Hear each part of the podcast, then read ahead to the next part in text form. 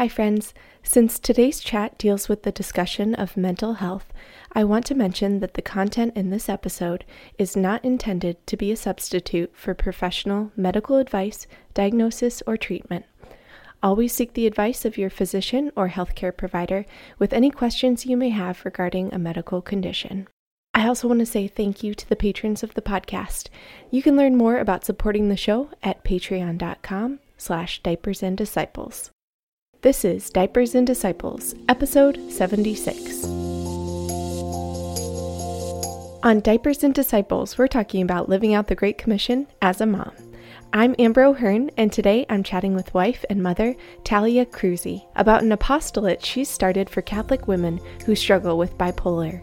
We talk about the importance of self-awareness, creating routines, and the journey of faith Talia has been on. I so appreciated Talia's honesty and encouragement, and I know you will too. Thanks for listening in today, friends. Here's my chat with Talia. Hi, Talia. Thanks so much for joining me today. Thanks, Amber. Thanks for having me. I'm excited to chat with you. We've been emailing back and forth for a while, and I always love having someone on that I have kind of been like touching base with beforehand. Mm-hmm. So why don't you start us off and tell us a little bit about you and about your family, about your work? Sure. So I am a wife and a mom. I've been married for 4 years. We just celebrated our 4-year anniversary a couple weeks ago.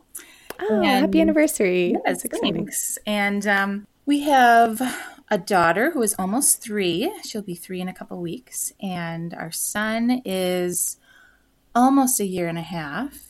And then we'll have another one in November here. So, oh, exciting. Yeah. So we are very busy. I stay at home. So I'm a quote unquote full-time mom, I guess. Mm-hmm. And yeah, my husband has a typical 7:30 to 5 job. So I'm always grateful for that he's home pretty much every night. I recently just started a graduate program online. So that has been awesome. So I'm studying to get my master's in psychology from the Institute for Psychological Sciences, which is now part of Divine Mercy University. So, oh, I haven't heard of that. Is that here in the U.S.? Yes, it's in Washington, D.C., and it's just a higher education school. So they have 3 programs. It's a master's in psychology. They have a master's in counseling, and a PhD in clinical psychology, I believe. Or awesome. Clinical. And it's teaching psychology all through the vision of the Catholic Christian perspective of the human and of the person. So, it's been so life-giving to just to be able to study psychology from that view. And it's just so on point. Like, you're just like, yes. Yeah. Yeah. So the program that I'm in is for lay people. And so it's very doable as a stay-at-home mom. And I've just been really enjoying that. So that's awesome. I love that. That's so great. Yeah. And I hadn't heard of that before. So I'm glad you mentioned it. So when you think about living out the Great Commission as a mom, what comes to mind for you? Well, I love this question because it kind of just simmers it down to like, so what's your goal? And obviously you could talk about this for, my goodness, forever. Mm-hmm. But when I really boil it down and I say, how do I live out this Great Commission as a mom? I just come to the point that I want my kids to know and be firmly founded in the fact that by the time they leave home, they know that they are loved. Like they are undoubtedly and unconditionally loved. And that they're made for goodness. If I can just do that, I think that's going to just cover a multitude of lots of things, because there's so much that I'm not going to be able to control. I mean, of course, I hope that they stay Catholic, and I hope that they're really into their faith, and I really hope that they all like find their fulfillment in their vocations and all that stuff. Of course, we all want that for our children, but there's so much that I'm just not going to be able to control. And you know, the Lord is going to give them their own sufferings and their own gifts and their own talents. And if I can just kind of be the rock that emulates God's love to them, that says, that you are loved through all of that, that's my job as a mom, I guess. And I think that having that security and kind of just that safe and loving place that they can always go to is just very, very crucial and very important. And I know it was crucial and important in my own life, you know, just to be founded in the fact that I'm made to be good and that I'm loved. Like, that just really helped a lot. So I would say that's what I think of in my own mission. I love that. So Talia, you have an apostolate, I'd call it, I guess, a blog that you write for Catholic women struggling with bipolar. So I was wondering if you could tell me a little bit about maybe when you were first diagnosed with bipolar disorder and what that journey's been like for you. Sure.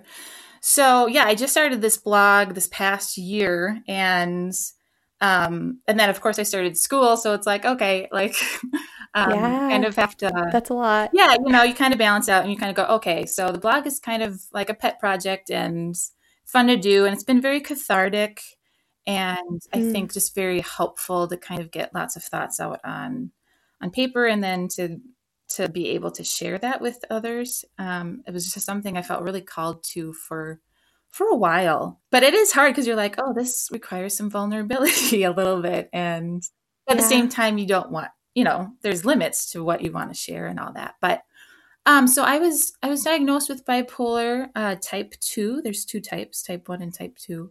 So I was diagnosed with bipolar type 2, actually, as a result of a psychological evaluation that I underwent as I sought to enter religious life. I discerned religious life for 2.5 years with a great community. And it's very normal now for, especially for healthy communities and especially for seminarians, to undergo psychological evaluation as part of your entrance curriculum, if you will, you know, being accepted and then, you know, just kind of visiting some of those psychological things. So it's very intense. It's like a whole, I can't remember if it's a whole day or 2 days, but yeah, I mean, it's not like an online survey. You have to be in person and you answer all of these questions and you write and you draw pictures and you talk with the psychiatrist. And so, I mean, it's very, very thorough. And thankfully the community that I was seeking entrance in had their own psychiatrist, like a sister who was a psychiatrist. And so, you know, I had been accepted. I had written my letter. I had been accepted to enter this community. But then when I did my psychological evaluation, she came up with this diagnosis, and it didn't completely surprise me, because it does run in my family, and college had been so unbelievably hard. But I kind of just thought, well, that's just college, you know, and college is just hard in general, you know, just because you're grappling with who you are and you're still growing. And, you know, the world just tells you so many things that you're like, I'm not sure if that's true, you know, and, you know, so just spiritually and everything. I just thought that I chalked it up to that kind of, well, that's why college is so hard. And I had also chalked it up to, well, I'm just an intense person. Like, I just feel things very passionately. So I'm either very excited or I'm very not excited.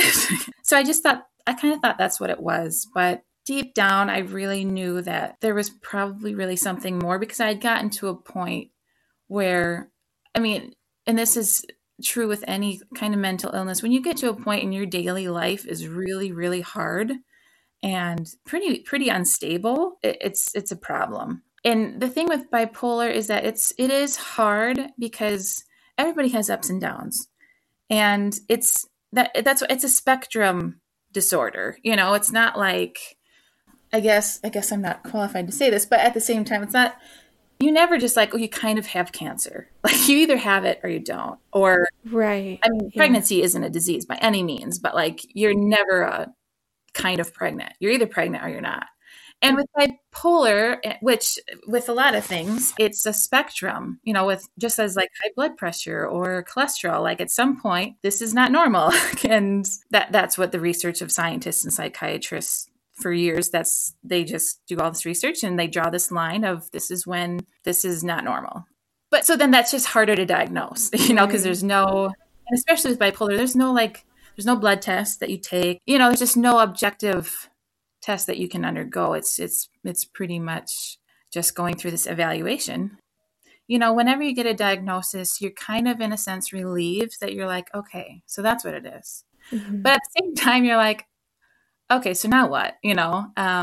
Right. So that kind of rocked my world in a sense. And I was very grateful that the community still accepted me, because I had looked into other communities. Because I thought at the time in college, I was on antidepressants and I thought I was just depressed, you know, which is very common for people with bipolar. They kind of think when they're doing awesome and they're, everything's great, everything's fine, this is their normal. They're probably a little hypomanic or manic, which, and that's what, if I should say, defines bipolar. You have these stages of either hypomania or mania, and then you have stages of depression. And like I said, it's everybody has ups and downs, right? But people with bipolar just have more extreme ups and downs, and the speed at which that cycle happens, you know, is also very abnormal, or can be. Okay. So for myself, I'm a kind of a rapid cycler. So how bipolar manifests itself in each person can be very different. Like I said, there's type 1, which is full blown mania, with depression, and then type 2, which is hypomania. So you never really you never go into full blown mania, depression. And so anyway, going back, I had been on antidepressants, I think my last half of college. And I knew that there were communities that didn't accept you if you were on antidepressants. So I was like, oh, okay. So I was very, very blessed to still be accepted into this community. And they said, okay, this is what you're going to do. You're going to go to therapy for a whole month with the psychiatrist, who the sister psychiatrist. And then I actually ended up doing a pre-postulancy program, which not all sisters did. Most sisters ended up just going into postulancy, but they had a pre-postulancy program for certain women who just needed an extra year of to grow in self-knowledge and just be self-aware, and just something that maybe is not quite so rigorous. Mm-hmm. So that's kind of how that all started, just with my diagnosis and going through that. And it was hard and it was really intense, but it ended up being the most healing experience of my life, really.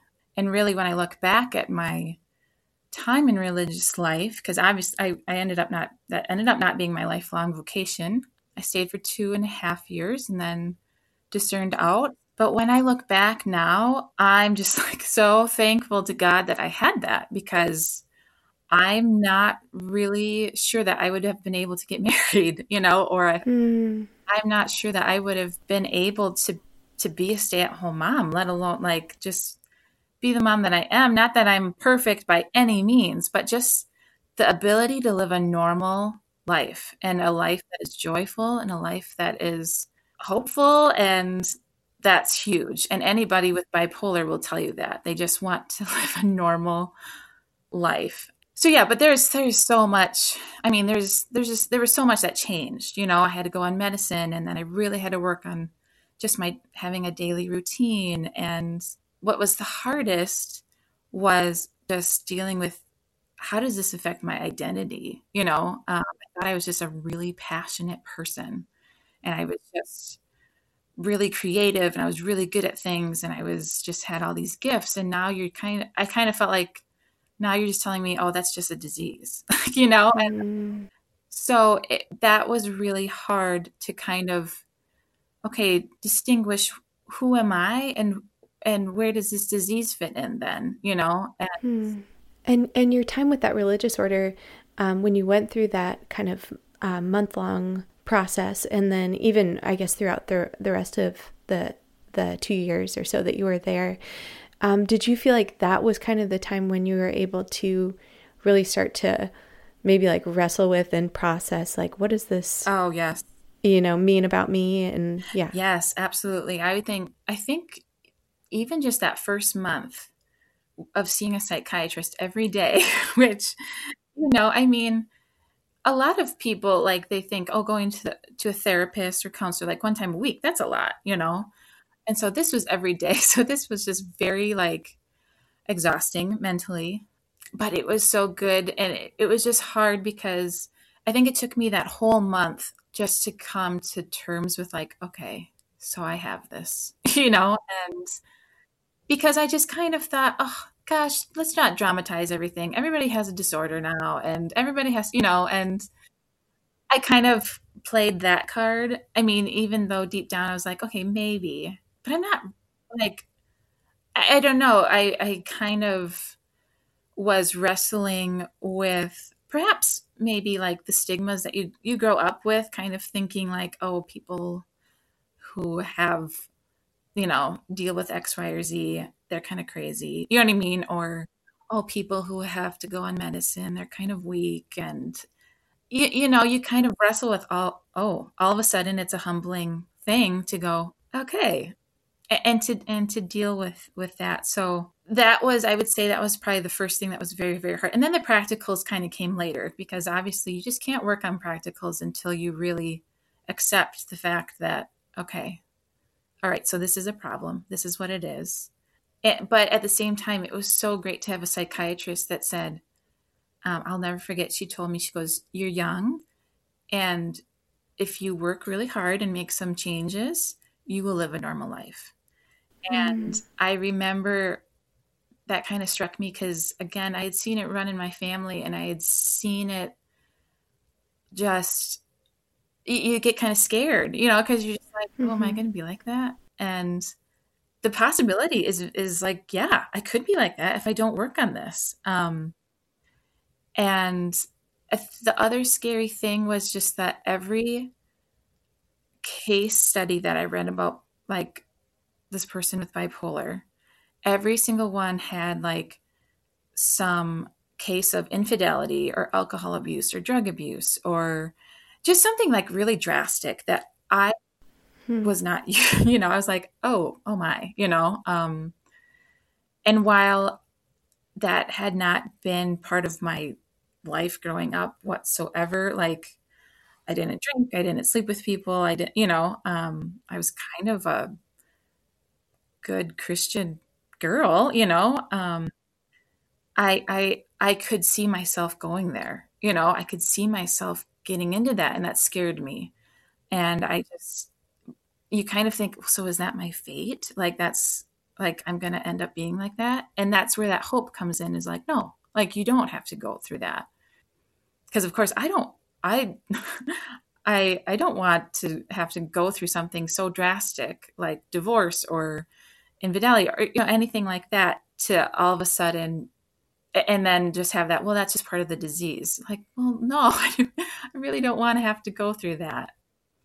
So it was very helpful to get a hold on that when I was younger, and I'm just so blessed to be able to have that experience, you know, before I got married and had kids, if that makes sense. Yeah.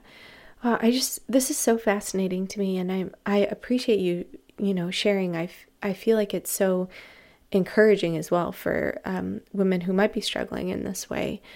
So when you discerned out of the convent, you then, was there a period of time before, you know, you entered into your vocation? I'm just wondering then how bipolar has affected, you know, that discernment process and now your life as a wife and a mother. Yeah. So actually I got married the day I left the convent. No, that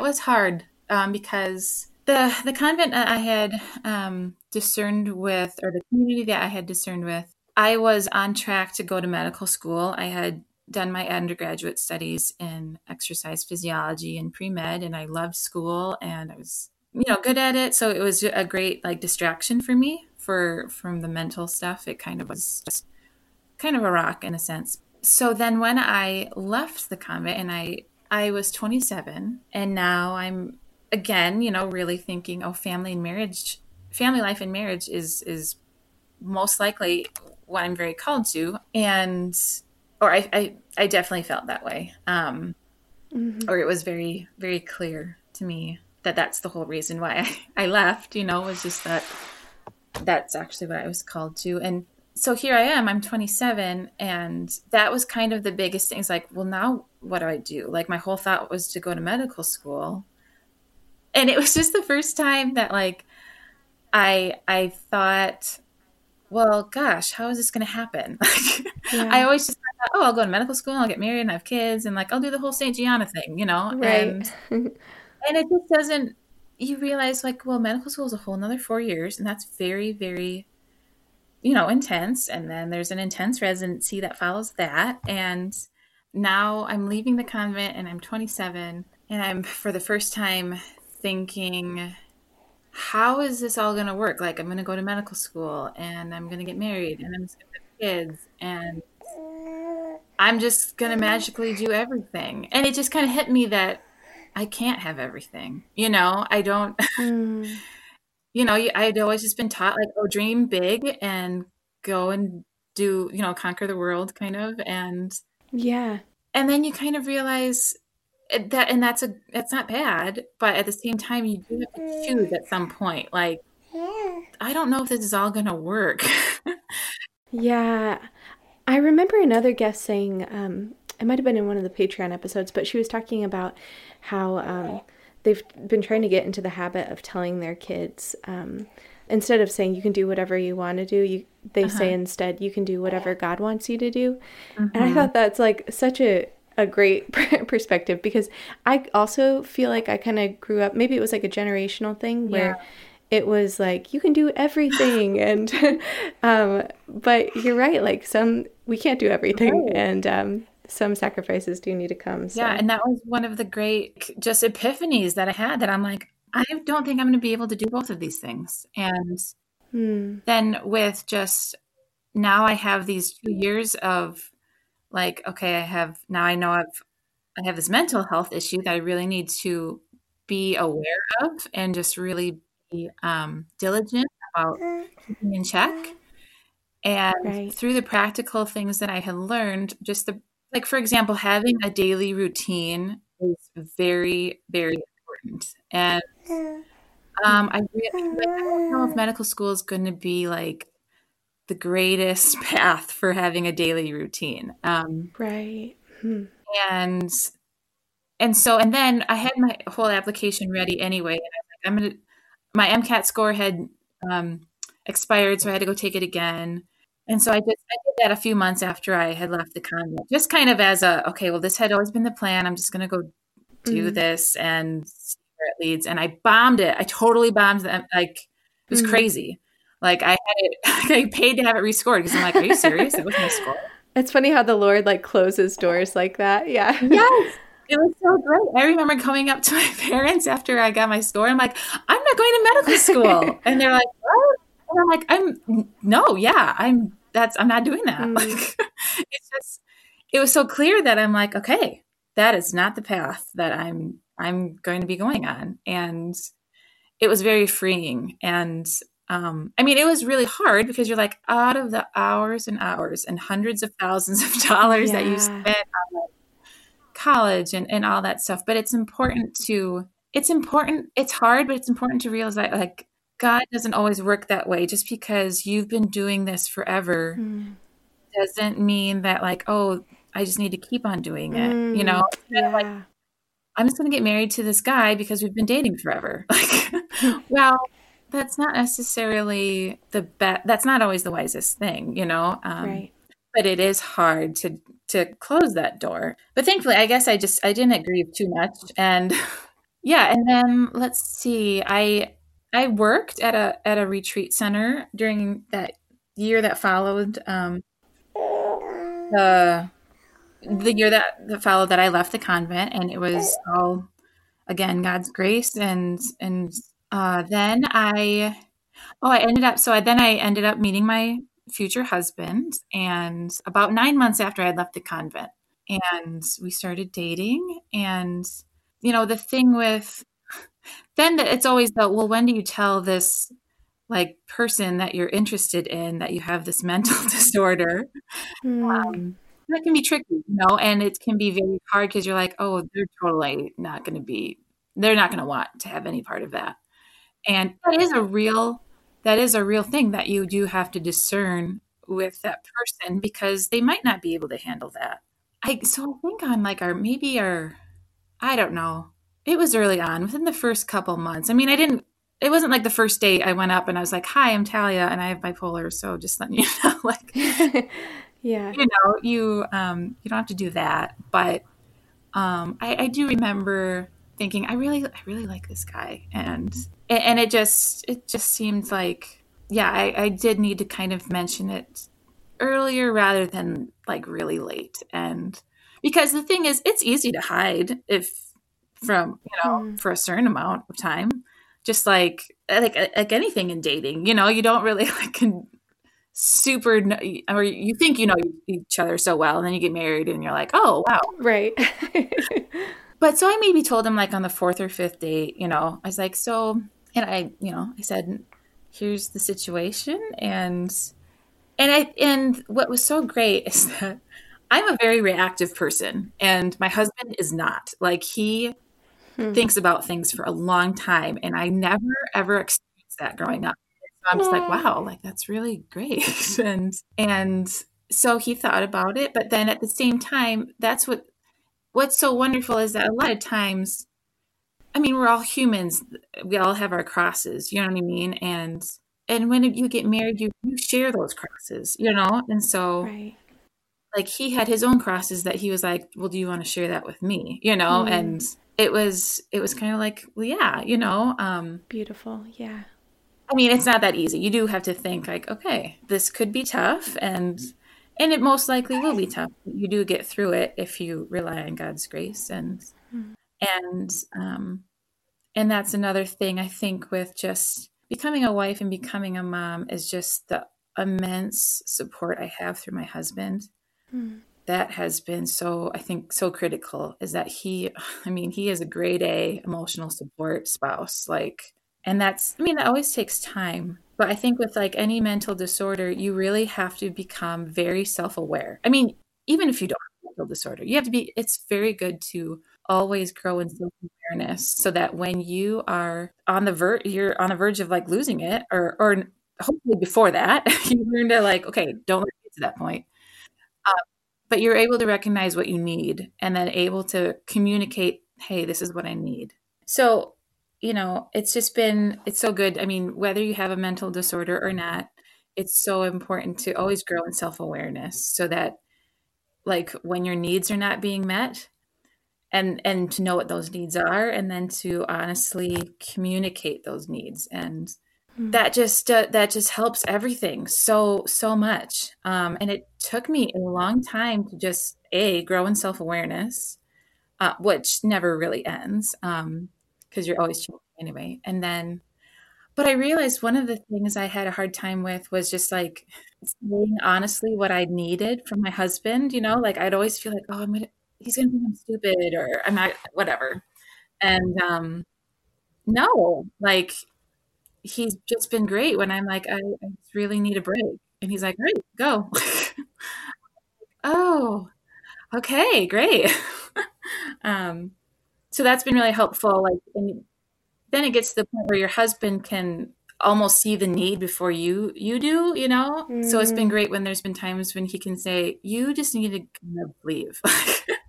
And I'm like, okay, great. And you can't always do that like right at this moment, like, okay, I'm going to leave, which is something that I think whenever you become a mom, that's one of your things, like, oh, I can't like just go to the coffee shop right now, like when I want to, but that doesn't mean you'll never go to the coffee shop ever. Like, you just have to plan it out a little bit better and go, I can't do it right now, but I can do it on Saturday when your grandma can watch the kids, or I can get a babysitter, or my husband's home, or something, So that's just been really, really helpful as far as having my support, which as a single woman, I just didn't have, Yeah, you have your friends and you have your family and your doctors, and that's all important. But, your spouse just brings such a great level of intimacy on so many levels, that they just know you almost better than you know yourself. So that's just helpful. Yeah, that's great. And they're the ones that know you, that are there with you in and out in your home day after day. So would you say when you became a mom, have there been like a lot of changes that have needed to take place, or what have you found helpful in managing your health and well-being since becoming a mom? When I think about this, I think in one way, I don't think my life changed in as far as my mental health changed more than it changes with anybody who first becomes a mom. You know, I mean, thankfully by that time I had it well managed, and I guess the biggest things that immediately changed was just my medicine I was on was not pregnancy or nursing friendly. So that was kind of hard because it's never fun to kind of figure out your medicine routine. Yeah. That's hard. But to be honest, when you're pregnant and nursing, there's not a whole lot of options that I felt comfortable with. So I just went with the very, very, very safest stuff. So that, and then, you know, your sleep cycle is the hardest. I mean, again, really that's for everybody, but for sleep is very important for those dealing with bipolar, just having routine sleep, and because that can just really affect your mood, and that's just a good practical step to take.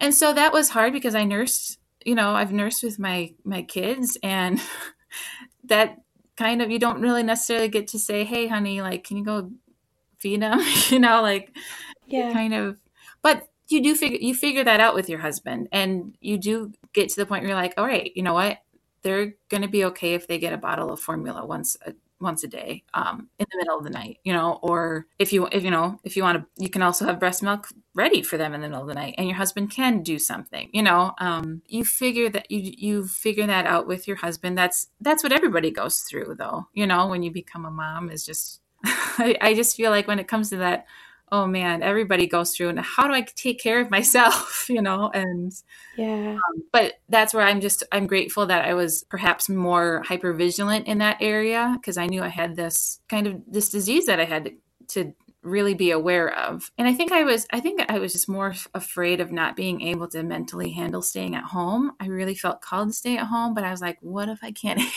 mentally handle it? So we were open to seeing how that went, you know, and will I need to go back to work? But I have to admit, like, it was so great. We were able to afford that I could stay at home. And I mean, really, it was one of those, like, once I stayed at home, I was like, I can't imagine going back to work. Just, you know, myself. So yeah, I guess other than that, just my medicine had to really change, and my sleep routine. And then, well, obviously my daily routine really changed as far as like what I thought about routine, you know? And I think I've written that the most on that, on my blog, of just like your perception of routine, your perception of productivity, your perception of what you can get done in a day just changes a lot. That, again, that's kind of with everybody. Yeah. But I knew that routine was very important. So I was the mom who kind of had my babies on a nursing schedule, you know, and that helped me really just keep composed. And, you know, I tried not to get too like into like, oh, doing this method or this method. I kind of wanted to just be like, okay, natural, common sense. What did my grandma do? What did my mom do? But at the same time, it is really helpful to like take advantage of some of those things. And so I remember I did like sleep, quote unquote, sleep train my kids. That was really helpful because I was kind of obsessed with like, okay, they have to have a nap schedule, and they have to, like, you know, 'cause you know, women, other women who just like, yeah, my kids don't have a nap schedule. You know, they just, and you realize that that's fine. That works for them. There's a lot of women who are more laid back than you are. And that's where you just have to know yourself. Like, don't try to be laid back if you're not, you know? Yeah, that's good. And I think without that self-awareness, you easily can fall into that of just trying to do what everybody else does. And you're like, but that's just not me. Like, that's not good for me. That's not how I work, you know, but that can be hard, especially when you're just like desperate for one friend, like, who's like, it's like, I just need other moms, you know, to hang out with. And they might not like be like me, but if they stay at home and they have kids, we're going to be friends. Yeah. And so I think that just knowing myself, knowing that I needed a routine, and therefore just being able to take a motherly approach to that, because I knew that that was going to be helpful for myself. And it ended up being really helpful for my kids too, I think. But then again, who knows? Maybe I'll have a kid down the road who would just give me a run for my money. You know, you have to be ready for that too. Because I'm like, well, maybe I've just had good sleepers. I don't know. Yeah, that's good to hear. I appreciate you sharing that. And I think that's good. Like, as you mentioned, I think those are things that are helpful for all of us to hear, whether or not, you know, we struggle with mood swings or anxiety or anything. So how has your faith played into all of this? Oh gosh, I think that's obviously it's been awesome, you know, but it's also hard because you're dealing with a very psychological, biological thing. And then you have your faith on top of that. But I came into the Catholic Church when I was 20. And one of the things I loved that drew me to the Catholic Church was just like the fact that I could use my brain along with my faith, you know, and just like reason and faith were just so important. And I finally just found a place where I'm like, yeah, truth does not contradict truth. So that's always just been very helpful. And I've never dealt with, I guess, like, oh, why did God give this to me? And I mean, maybe, but I'm also like, well, everybody has a cross, you know, that's just how it is. And through that, he gives us our crosses in a sense that we can find joy, you know, because it is hard, but often the hardest things do produce the most joy. So I think it's just kind of, and again, having that foundation of I know that the Lord loves me through all of this. I'm not like any less or anything like that. It's definitely been humbling. I think that's been the biggest thing. It's just been humbling. And then, you know, I probably struggle with my prayer life just as much as any other mom, where you're just like, okay, I'm going to say a morning offering. If I can do that and just kind of offer up my day to the Lord. If that's the minimum I can do, then that's what I can do. But then, of course, there's so many times you can pray throughout the day or through what you're doing and all that. But I think how it's really tied in is that it's just been so interesting how the bipolar has really helped me discern. You know what I mean? Like discern that medical school and discern that like I really need to avoid my extremes. And in that's helped me really grow in virtue, I believe, because I mean, and this is something that we're going through in my grad program right now. It's just like virtue is always in the middle. It's in the middle of two vices. And as a person with bipolar, you're always dealing with extremes. Like you're always, or at least I do, you know, all or nothing thinking is very, very, is something that really needs to be overcome. And by doing that, you know, finding that golden mean, hope that helps you grow in virtue. So I think that's kind of helped you in that sense, and on a natural level, but then that ties in. That's what I love about like the natural level very much always ties into like our faith level, because like I said, truth doesn't contradict truth. And so I think it's helped me just be very hypervigilant of where I have extremes, and I need to be very cautious of not doing that, not overcorrecting, and just kind of staying in the middle. And then I think it's really helped me to just simplify, simplify, because obviously it's not just like, oh, my whole psychology is bipolar. I'm still like a normal person, and I still get overwhelmed, or I still like, you know, you don't have to have bipolar to like adapt bad coping strategies for when you get stressed out. Everybody does that. And the whole point is to like, we want to develop good coping strategies. And so one thing for myself is to really realize I get overwhelmed kind of easily, and so I avoid that. And maybe some other person can handle that, but I don't think I can, and that's okay. Just simple things like sometimes, you know, like big day trips that people are like, oh, we're all going to take our kids to the zoo for the day, and I'm like, that sounds really stressful to me. and I'm like, I mean, not that I never want to do anything with my kids, but like I'm very much like, okay, I have a 2-hour window, I can go do something, but I can't be gone all day. And that'll change once the kids get older too, I'm sure. And, cause it's just, motherhood is always changing, but, that's where, like I said, it's just good to be self-aware, and that's where, but just by simplifying, it's just made my life so much slower in a good way. Like, you know, at first when you become a mom, it can be like, oh my, there's just so like, it's so slow. And then you have more kids and you're like, okay, right, so this is a little bit more. Yeah. But it's just been so great to like kind of leave what, again, like, oh, I'm going to go conquer the world and do all these great things. Like, I don't have to do that and how the world tells me I should do that. You know, I can do that because that I'm just going to be able to do that through Jesus, you know, like just what, yeah, the graces that he gives me in my own vacation, in my own little life at home day to day. And sometimes you feel weird because you're just like, oh yeah, we have supper every night together as a family. And everybody's like, what? Like, yeah. Like, isn't that normal? And you realize that's not always normal for everyone now. And just really trying to take that as a gift and just taking that slowness of life. And it does take time to get used to it. But that's where I also live in a rural area. The town I live in literally has 400 people. So, I mean, wow. Yeah. We're still, both my husband and I grew up on farms, and it took a while to get used to that again, of just like, wow, not everything is very convenient, but it's so great. Like, because then I'm not tempted as much to like go places, I guess. So I guess, I don't know if that really answers the question, but like, that's it kind does. Of. It's been great to kind of, in a sense, help me go through that. So, yeah, I love that. And I think that just goes back to what you were saying about, self-awareness as well, and how that's good for all of us. And that's kind of what inspired me to like start the blog or just start talking about it more. 'Cause I'm like, I kind of deal with normal stuff. It's just more exacerbated by this disease, Right. That can be a blessing because I see other moms or women kind of, I'm like, yeah, we deal with the same things. I just have to maybe take medicine and go to therapy a little bit more, but it's the same stuff. Now, I mean, bipolar can be a very serious thing if you let it get out of control. And that's where I'm grateful to be able to have kind of gotten the diagnosis earlier.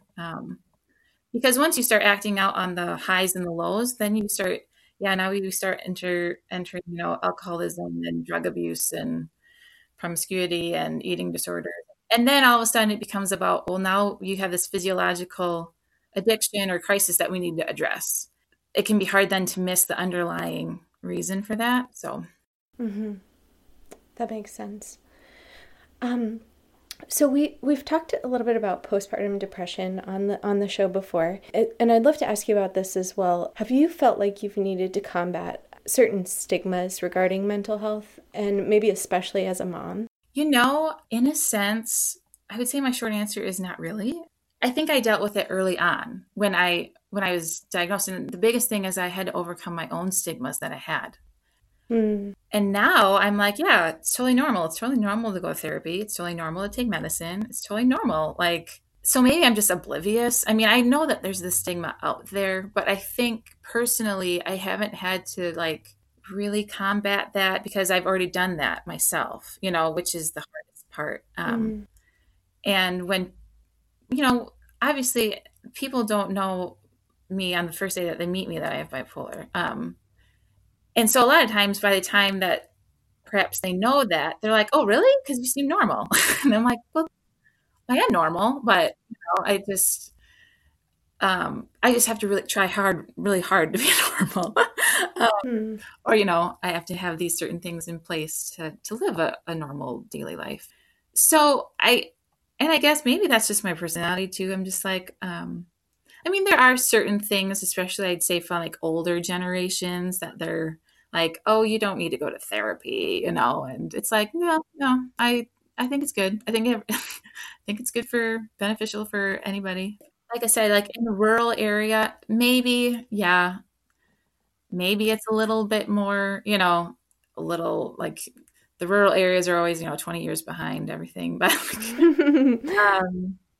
but that's okay. I guess that's where I'm grateful to have, I'm not shy about it. I'm not like, announcing it to the whole world, but I'm like, it is what it is. And it's okay. Yeah. So. Yeah, that's good. So for other moms who might be struggling with something, whether that be like mood swings or anxiety or something else, but are hesitant to bring it to light or talk about it with anyone. Do you have encouragement or tips or maybe like next steps they should take? Yeah, well, I think it's always important, especially if you know that there's a certain disorder that runs in your family, or you see, if you feel like you have this hidden part of you, you know, that you're like, okay, I kind of have these thoughts, you know, but you're like kind of putting on a show for everyone, you know, that makes sense to me. If you don't feel like you're being really authentic, if you're like, I have this part that I'm really, really struggling with, whether it's depression or anxiety or whatever, I would say the first thing to do is to tell someone you really trust. And whether that be your spouse or just a really good friend or really good or a family member or something, somebody who you know is going to support you and not just be like, oh, that's everybody's like that, you know. Mm-hmm. And sometimes if you don't have that person in your life, which can happen, unfortunately, is to call your doctor, you know, but sometimes your doctor, you're like, I don't want to tell my doctor either. I don't know. What I would suggest though, for like, let's say you really feel like you have nobody you can tell.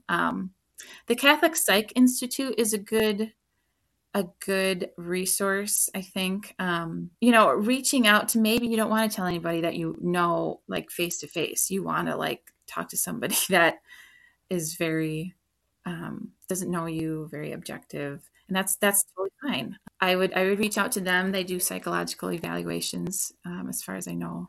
But I think that's just the biggest step, is to reach out and to tell somebody. And it's okay if that person that you do tell kind of like shoves it off, you know what I mean? Just kind of, then just maybe reach out to somebody else. But just, you know, take it to prayer, and not that prayer is going to fix it, but the Lord has given us really good doctors and, you know, medicines have come to light that do help. Not that means that you're going to have to go on medicine. Doesn't mean you're going to have to go to therapy. Doesn't mean you have, but I would just say, don't feel stupid about it, but address it. Don't minimalize it either. And just know that you're not alone, and know that this doesn't mean that, oh my goodness, the rest of your life is going to be like tainted by this scarlet letter. Like, It might not be that. And even if it is like this disease, because I remember asking, like, so does bipolar go away? Like, and my psychiatrist was like, no, it doesn't. And I'm like, oh, that was also kind of hard. Like, I'm going to have this my whole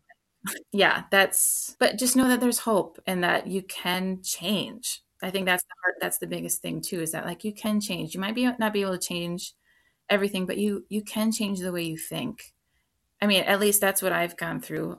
Through therapy and everything, I was really able to like rewire my brain in a sense, you know, to the way I talk to myself and the way I perceive different things. You know, sometimes we grow up with certain things that aren't helpful. And so those little things need to be rewired a little bit, but that's hard, but it's very possible. That's great. That's really helpful. I know when I was pregnant with Faustina, our youngest, I like during the pregnancy was noticing like some of the things that I felt when I had a little bit of postpartum depression after we had a miscarriage. And I remember bringing it up to my women's group, and I just shared like, you know, I'm not really feeling like myself, and mm-hmm. I'm feeling like a little bit off and, you know, that's all I shared, but just to say it. And then later that day, I got a text message from a woman in the group who just said, basically, it's okay to not be okay. And it's okay to reach out to your doctor and just say what you're feeling and what you're experiencing. And I was so thankful for that encouragement. And that wouldn't have happened if I hadn't brought it up and just said it, you know, to a group of friends in a trusted group. And yeah, I was so thankful for that encouragement, because then I was able to go to my doctor and figure out that it was something to do with the progesterone medicine that I was on, and try and get things kind of worked out to help with that. So yeah, I love that your encouragement is just to share it with someone that you trust and go from there. Yeah. So, and you don't know, it might just be all you needed is a little lift up, you know what I mean? And just support, you know, right. Don't you know, don't make it a catastrophe quite yet. Like, you know, it's... Yeah, that's true. It's like, okay, it's all right. Because there's been so many times when, like, I think something is, oh my goodness, this is awful. And then I say it to, like, my husband and he's like, okay, well, that we can deal with that. And I'm like, oh, okay. Yeah. That's easier than I thought. That's so good to mention, because I think it is easy to swing from, like, one pendulum, you know, one side to the other, and there are extremes. And yeah, I love what you said about virtue being in the middle, you know, virtue's in the middle. And it's good to just be aware of, like, where we might be. And sometimes telling someone, they're able to, like, more clearly see where we're at or what the situation is. And yeah, so that's great. That's very, like, important, especially, like, well, with bipolar, you get a lot of ideas and you get a lot of things, and it's important to, like, just get out of yourself. I mean, whether you have bipolar, sometimes you have these thoughts and you say them out loud and they're like, wow, that's really unreasonable. Like, when I say that out loud, so why am I letting it get to me, you know, or why am I, like, even tempted to believe that's even true, you know, because just saying out loud or even writing it down or, you know, just getting it out allows you to kind of see it from a different perspective rather than just, like, all in your head and then it balloons and yeah. Yeah, that makes sense. So Talia, how have you seen the Lord at work in your life the last year? Oh, wow. Well, I'd say the biggest thing is just being blessed to be part of this grad program that I'm in. That was kind of a surprise, but it's been so good. I struggled a lot after my son was born. It was just like, I don't know, just the transition from one kid to two kids was really hard for me. And I really felt lost with, like, oh, in my motherhood. And I think that, you know, just kind of the normal stuff that, like, you feel like all I do is change diapers and feed people and wash dishes. But I know that that's good. And yet there's this part of me that, like, I feel like I really want to be able to give. There's this other part of me that I want to give and or hone in on my skills. And so when I found this grad program, it was just like the missing piece for me. It was just like, oh, this is so great. And the format is just so great because I'm able to work on it, like, during nap time or anytime. I mean, I do try to, like, rest myself when my kids are sleeping or do something I enjoy, but it's not, like, ridiculous, rigorous, crazy. I mean, I think the program, what they say is, like, 10 to 15 hours a week is what it consists. And you take one class at a time. So full-time student, I take 3 credits. Like, that's all you take at the most. And they're just so good. It's just been really great to use that part of my brain and then just to learn something that I'm passionate about, but then have it be in line with my faith. It's just like, whoa, jackpot, man. Like, so yeah, that's just been really, really great and given me a lot of hope for, like, what the future holds. Like, oh, I can, you know, just, it's so easy for people to work from home, you know, now with just, like, the internet and everything, and, like, make their own hours. And so anyway, that just gives me kind of some fire too, you know, to think about that. But then also to have my husband be like, well, we can do this as long as it doesn't take away from your primary vocation, you know? And I'm like, absolutely. And in a sense, it's just made, I feel like I've just been happier. Like, I've just been a happier mom and a happier wife because I get to do this little thing on the side. So that's just been really helpful and just a blessing from the Lord, because it kind of just fell into my lap. Like, I wasn't really like, oh, I want to go back to school. It just happened. And then it was like, oh, thank you. That's wonderful. And I feel similarly about podcasting. It's really, I think, made me a better wife and mother because I have a little bit of time to kind of, like, step back. And when I go back into, you know, the full-time momming, I'm able to be refreshed a little bit from that time. And also, as you mentioned, just using a different part of your brain. And it just, it's been a refreshing thing for me as well. So yeah, and gives another outlet to connect with people. Right, exactly. Yeah, that's good. Exactly. That was hard too, because I'm an extrovert. And so, like, staying at home, I'm like, oh gosh. Yeah. But it's been great that way. Right. Yeah, that's great. And what is your favorite part of your home and why? Oh, I was thinking about this, and there's so many parts.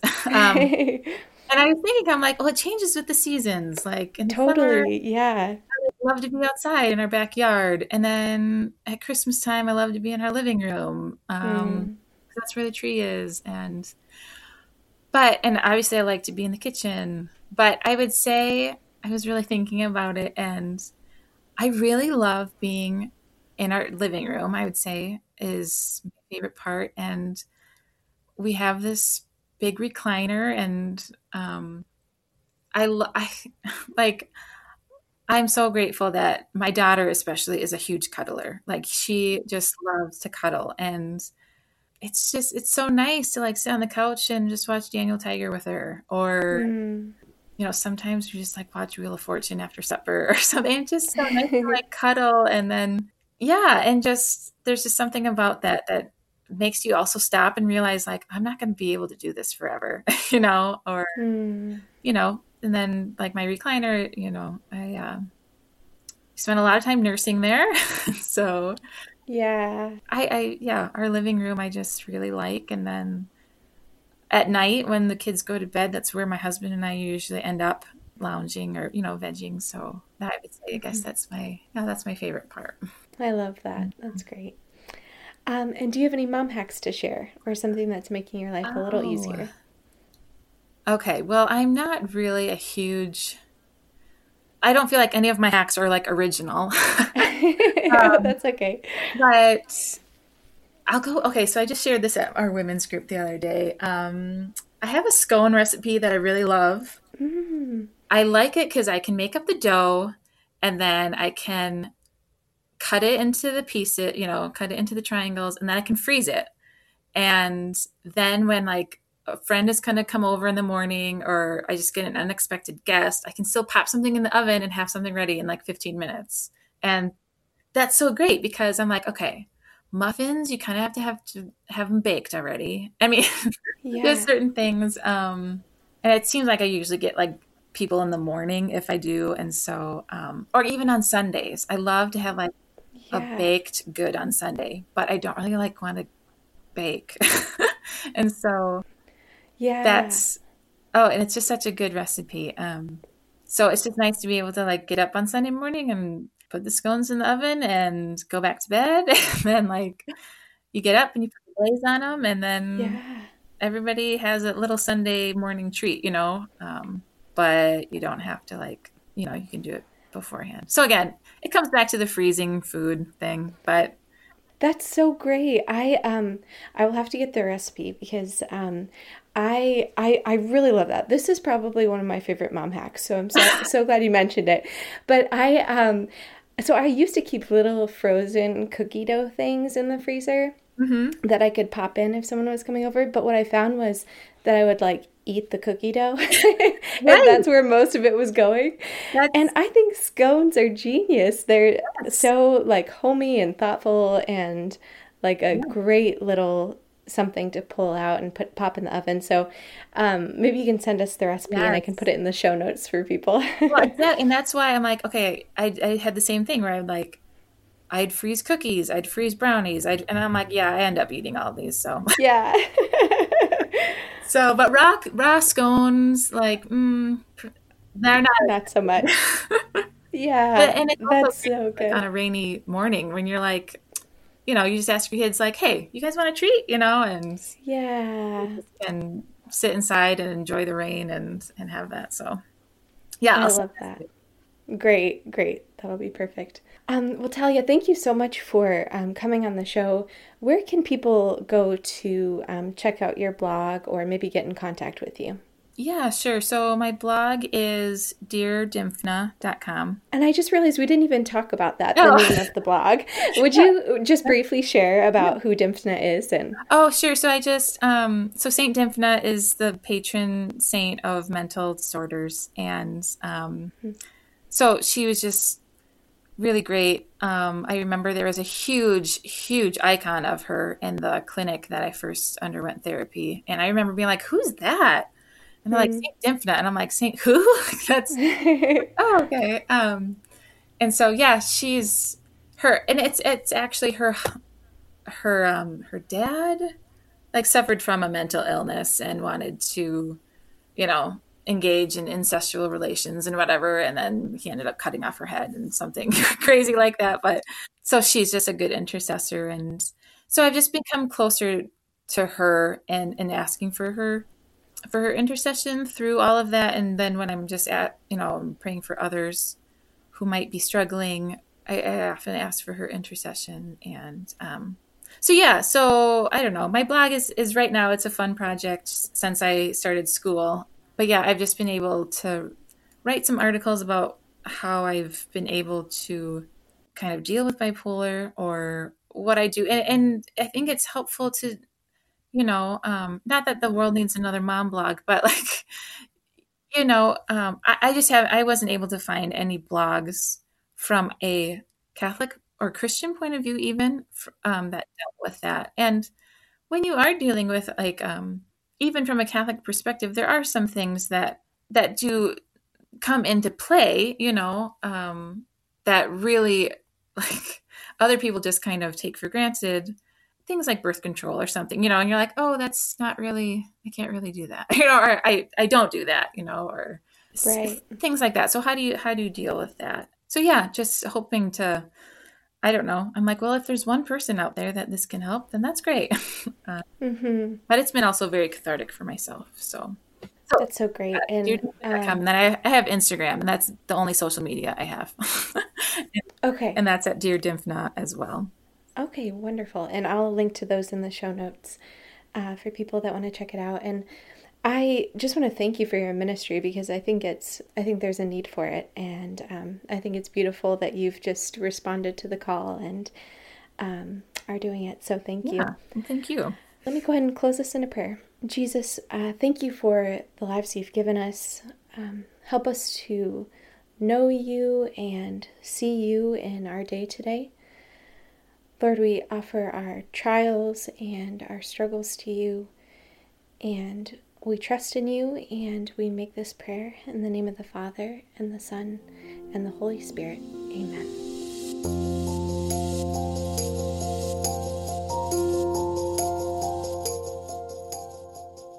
Hi friends, I love how Talia shared the importance of knowing ourselves, our limits, and what we might need to thrive as moms.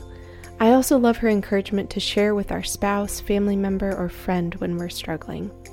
Thanks for listening in today. You can find the show notes of today's episode at diapersanddisciples.com. Until next time, you all are in my prayers. God bless.